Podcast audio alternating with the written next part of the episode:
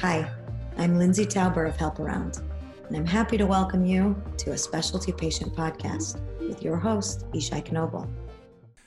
And we are on the Help Around Patient podcast, and today I am super excited to welcome Maureen Bala, all the way from the West Coast.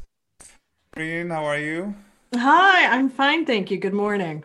Good morning. Really happy to have you with us today. There's so much going on right now.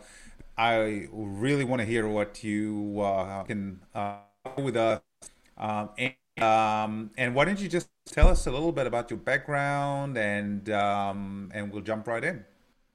Sure. Well, thank you for inviting me. And I'm going to ask your listeners to have some good natured patience with me because this is my very first podcast and I'm I'm ridiculously nervous, believe it or not. So hi, good morning. My name or good morning. It's morning where I am. I'm in Alameda, California. My name's Maureen Bala. And I help biotech manufacturers help their patients get access to the medicines they need when they need them. Uh, I've been incredibly privileged. I most recently worked with Immune Therapeutics. Uh, prior to that, I had stints with both Amgen and Genentech, uh, leading patient support services. Um, and I never, ever, ever thought I'd end up working in pharma. I spent 10 years working in hospitals with patients. I've done everything from being a medical assistant to administrative director. Uh, but I'm very proud to work in this industry. I see the good that manufacturers do every day on behalf of patients. And very recently, I set up my own shingle. I'm an independent consultant. I have my own practice, Galway Group Life Sciences Consulting. Awesome, awesome, awesome. Uh, and and you have been keeping a very close watch on what's been going on in the past couple of months. So we're now in the middle of January 2021, uh, starting the year that hopefully will uh, bring us all together physically after a crazy last year. But um, the the environment of specialty patient affordability has been shifting quite a bit and a lot of moving pieces over the past couple of months with with announcements from from uh, from payers, announcement from United, uh, announcements from from all directions. So so what what should the brand managers be really aware of right now in regards to this shift in um, in the affordability environment uh, when it comes to launching their drugs? Well, I think towards the end of last year, right? So, access marketing leaders um, were keeping a close eye on a potential CMS ruling regarding copay or manufacturer support um, being used in calculations for uh, government best pricing. Um, and furthermore, into kind of thinking about how do we pivot? How do we make sure that patients still have access to the medications they need?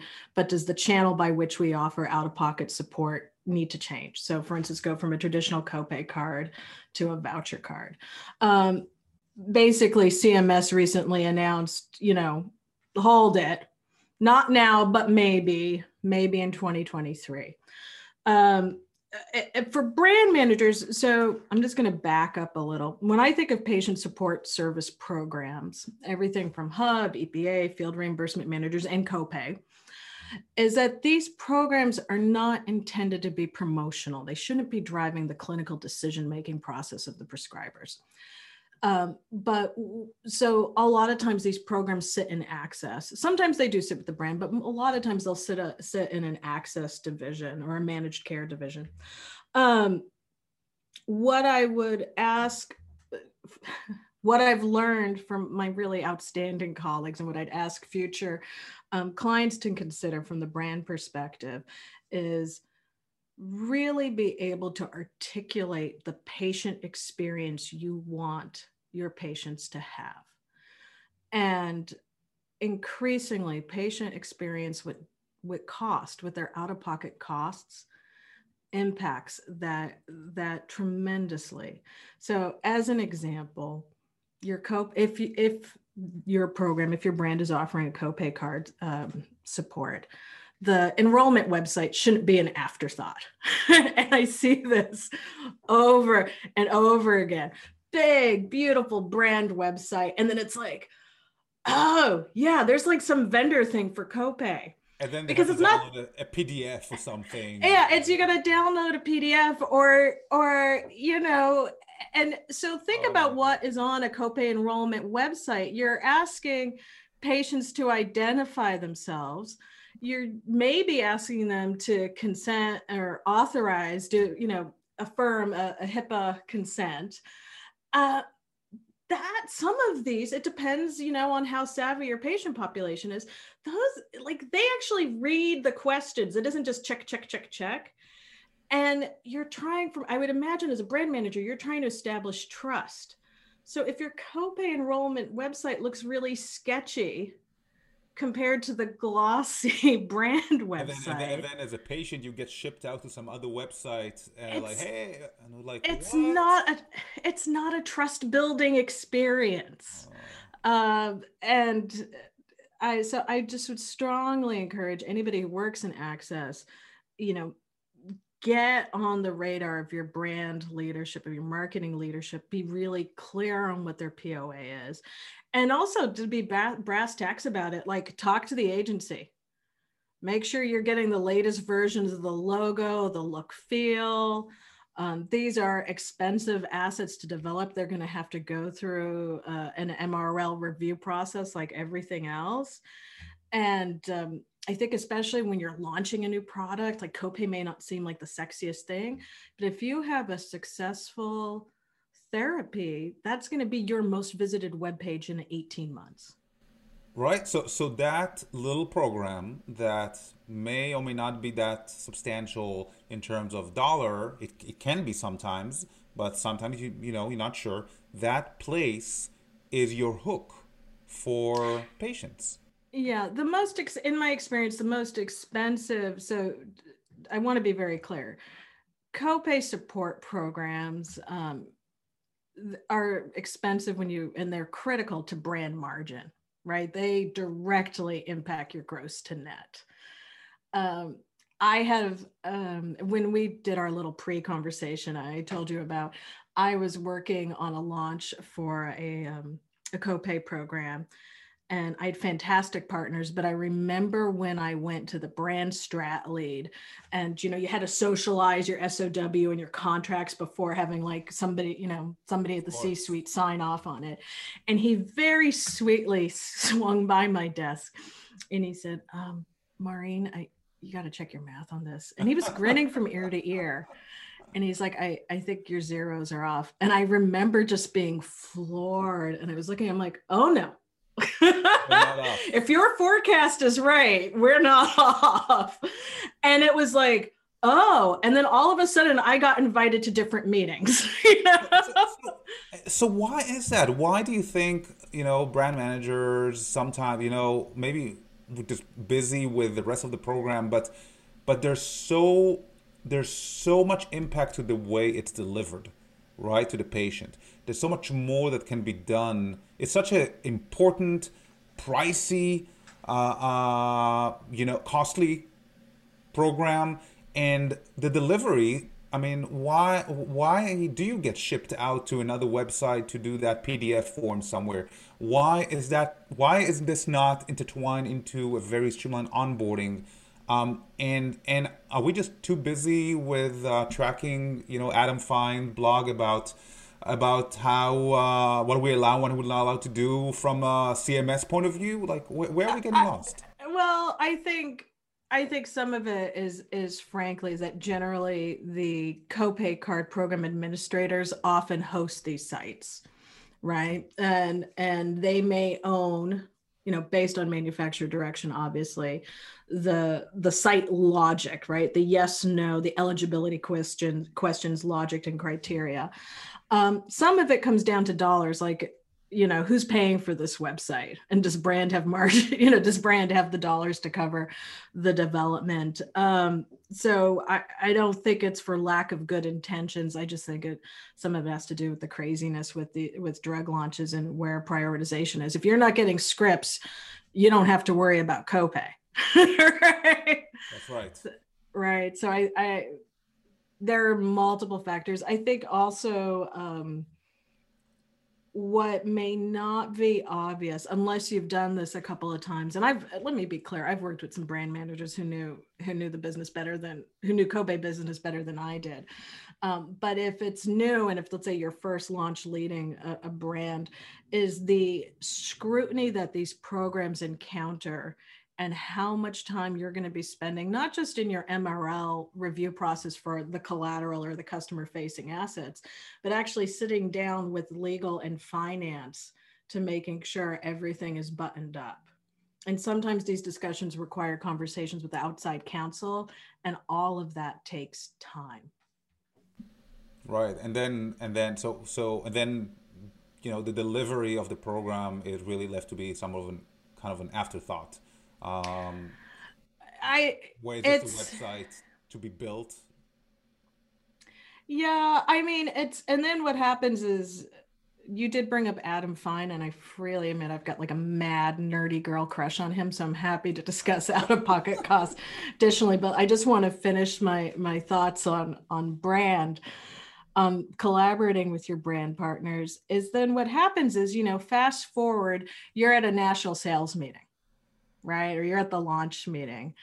And um, it, let's say you have a traditional commercial field force, and by that I mean that they they're really not touching access other than what's covered in the bullet points in their CVA. But reps love copay. They do. They want to understand it. They want to know it um i walk in a room and people are like uh-huh oh patients oh that's nice she works with patients and then and then you'll hear she leads copay and all of a sudden i'm i'm you know people are like come sit with us right, right. at the round table yeah. yeah. and the reason is uh, your folks in your fit in the field for the most part they get it like they understand they get it. Dollars drive decisions for patients for most people. And they hear it from prescribers whether they're able to walk in an office or they're doing it via zoom these days. If they're hearing from the hcp listen it's it's great. I love i love the data. But the truth is i my patient population looks like x. Our local plan is y and I've got patients who can't handle 250 out of pocket every month. Like that's real. And that's right. um, and so your reps, there's always this weird tension between home office and field uh, teams, or often there can be. But I'm going to tell you, the reps are worth their weight in gold, not only for obviously what their scope, right, their mission or accountability, but talk about feet on the street. They give me good intel all the time. So what's what's the dynamic there uh, that you hear, you know, that you've heard from the field in terms of, um, you know, how to structure the copay program? And I know it really depends on the therapy that you're going after, but from a patient experience point of view, right? The patient sits at the doctor's office, right, and the doctor is trying to prescribe something that the patient can actually afford. Right. Well, hopefully that's not entirely what drives right, the prescriber decision to treat. Hopefully it's based on oh, clinical but, efficacy and outcomes. Um, but i think what when you think about the patient onboarding so for a specialty product most often what your patient needs is to have a conversation with the sp once right as part of their onboarding. They provide the sp with their copay card number and then the sp keeps it on file so, in terms of, uh, and uh, I'm talking about a traditional copay card program, you don't need like a nice, shiny laminated card. The patient's not going to use it. They don't have to pull it out every time. This isn't retail. Uh, things that are helpful to patients, but you know are going to challenge your organization's legal and compliance folks, are things like: Can you have a portal where the SPs enroll patients over the phone? As part of that onboarding experience saying, oh, they see they have their own internal business rules logic. It looks like the patient's out of pocket cost after coverage is going to be, I don't know, more than $25. Oh, your out of pocket cost will be $25 with your insurance, or let's say it's 250 for this case. Let's say it's 250. Did you know that manufacturer of drug X offers a copay program? If you don't mind answering a few questions over the line, I can enroll you. If you qualify, it will knock down your uh, monthly cost to X dollars. And really, easy peasy. Right. Is that, right. is that uh, when you're launching a brand and you have, you know, in your network, you're going to have five, six, seven, ten different SPs, and each SP has a different owner, and many, many of them are PBM owned. Um, you know, are you nervous at all about putting that process in the hands of uh, of the SP? Of you know, of course, and it you know it depends how big your network is. Do you have a limited network? Um, you know, we haven't even touched like, are these patients are being channeled through a mandatory hub? Right. In which case, there may be opportunity there if everybody has to go on through the hub talk to your legal department and see if there's any uh, appetite for uh, identifying those patients who are commercially insured have coverage mm-hmm. could be eligible for copay and right? and, and do that at the hub. Um, you know some manufacturers take the position that the hub is then acting as an agent of the manufacturer and that gets a little spicy for them. Yep. others are like hey this is driven by the patient's insurance coverage um, they are being asked to validate or confirm their opt in. So why wouldn't we try to do that? Um, the you brought up PBMs. It that it's uh, we should have this conversation in the evening when I can have a glass of wine to go with it. or actually, to be honest, it's a it's a, it's enough of a headache for me. Probably more likely a bowl of ice cream. Yeah. yeah. So listen, with the PBMs, I, I think I think many things. I think debit cards are the most obvious solution. Because what you're trying to solve for, right, with this patient out of pocket cost is that the patient's desire or perceived need to be on the drug has to be greater than their reluctance to pay X dollars. So I've I've had the privilege I uh, in my hospital life I I primarily worked in pediatrics uh, and I uh, it was I miss it. I miss it. You have real conversations, incredibly rewarding. I'm, I'm not a clinician, by the way, um, but you talk to parents, um, and I worked in specialty, so these were children who. Um, some of them had a, you know acute very serious or, or, or chronic conditions and in speaking with the parents these parents would move heaven and earth regardless of their income, regardless of demo- socio-demographic status, they'll move heaven and earth right. to pay for their child's medications, right? So that's a special set of circumstances. Now, fast forward somebody else where it's like, well, it's my health and example, I, you know, especially for silent diseases or silent conditions, you want me to pay how much for this blood thinner? Like, right. you want me to pay how much for my ex? And their desire to be on drug has to be greater or their understanding of how the drug impacts their health uh, positively has to be greater than their out-of-pocket cost or their walk-away point is that's what you're solving for in a copay program mm-hmm. so you either have to have a strategy where the patient's out-of-pocket cost is low enough right and that but now you're getting into like playing the rebate and the contracting game yep. with the payers or you're looking at your patient support services. Uh, in the case of uh, of copay, the patient walk away reimbursing them after the fact isn't helpful to the patient. If you don't have that $250 for your share of cost up front, you just don't have it. You don't have it. Don't so have submitting it. receipts to a manufacturer copay support program isn't terribly helpful. Um, some folks can float it and they use it, but utilization of those programs typically, in my experience, is pretty low. Mm-hmm.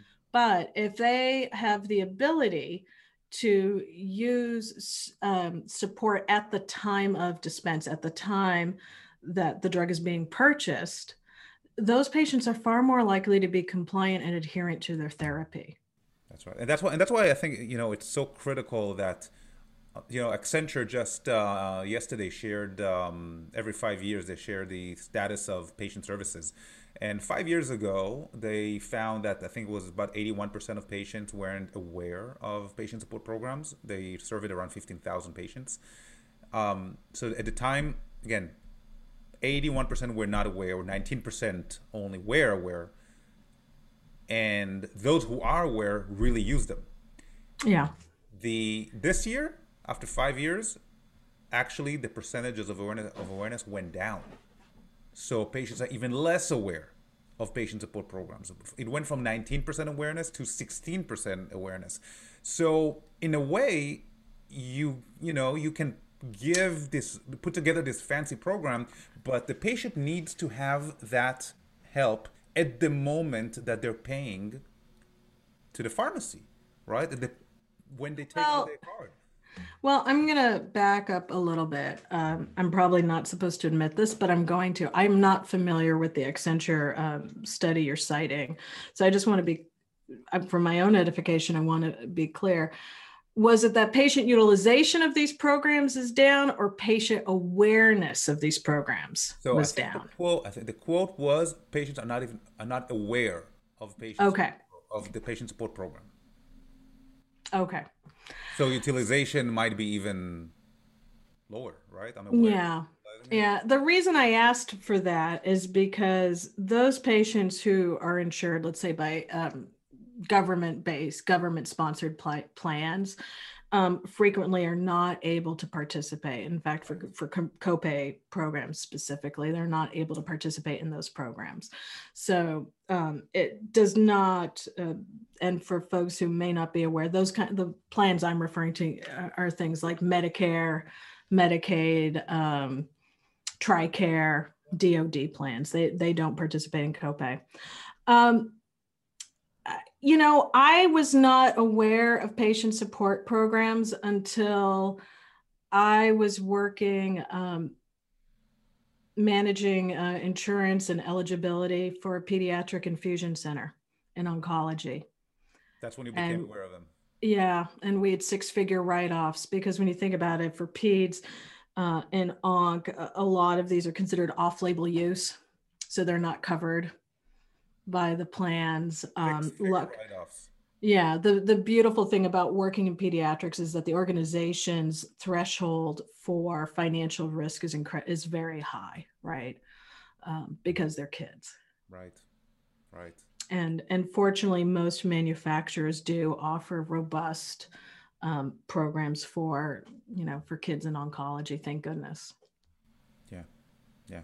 And uh, I, I wish we could you know apply that to many many uh, other therapeutic areas, but uh, it's a little, it's a little more challenging, I think, in uh, many other areas when we're not dealing with kids. It's not oncology, uh, so you know what? There's the desire by the patient, the desire by the yeah. caregiver, the desire by the by the by the healthcare provider, uh, and all these are Quite, yeah. Well, uh, you haven't even touched. I mean, we haven't even really touched on those products, right? That are administered in a healthcare setting, right? So then you've got site of care and probably a buy and bill model, yeah. right? Or I, I say buy and bill modeled. When I refer to buy and bill, that's actually, in my understanding, is a as distribution uh, model. Uh, specific, I'm talking about medical benefit products. Yeah. Those products that have a medical benefit. Um, how do you offer patient out of pocket support for those? Um, and that's a there's really no seamless way to do it. Um, and that could be a topic for a whole other uh, podcast. It will be. It will be. It will be. I'm sure now i know i'm going to get calls from vendor friends who work at the different vendors going wait a minute you didn't talk about my our solution for buy and bill settings. You're right i didn't. I'm just so so question um, Accenture just the other day, they they uh, released their uh, patient services survey that they typically do five years. And one thing that they that really stuck out there was that you know even both the investment and the evidence outcome uh, have grown in patient services um, when compare when they compared it to five years ago. and there's a lot of value that patients get out of it. Awareness and adoption of patient services did not improve at all. So, out of 12,000 patients who were surveyed, only 16% of them were aware of any service manufacturer. So, why are manufacturers not spending more, more in getting the word out? And maybe they are, but just but just something lost in the way. You know, the the thought that immediately comes to mind is it's in the data. So bear with me. What I mean by that is um, there is data agnostic of vendors that you'll see that patients who participate in support programs and specifically copay programs are more likely to stay on therapy and engage in the therapy as their provider prescribed it. The problem is is that's not easy data to capture because the patients who don't enroll in your copay program they're kind of lost unless you as an organization make an effort to reach out to them um, and there's some really exciting um, patient cooperatives now who are who are happy um, to work with market research groups and explain like what was that go no go decision point in their patient journey.